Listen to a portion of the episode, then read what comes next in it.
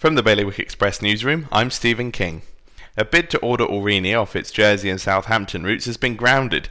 Two Guernsey deputies were looking to force Aurigny off of the routes, but backlash about political interference has seen them abort the idea. Radical bus diversions and up-to-date information about road closures will come under scrutiny in the states of Guernsey this week.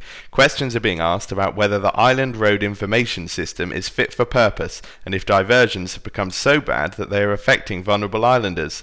Jersey star Jonny Labey has thanked his fans for all their support after his shock elimination from TV talent show The X Factor Celebrity.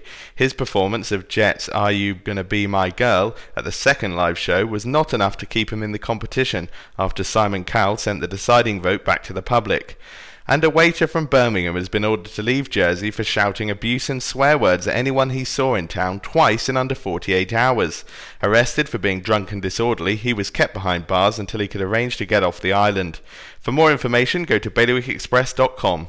Your weather, sun and rain interspersed and highs of 11 degrees. Bailiwick Radio News.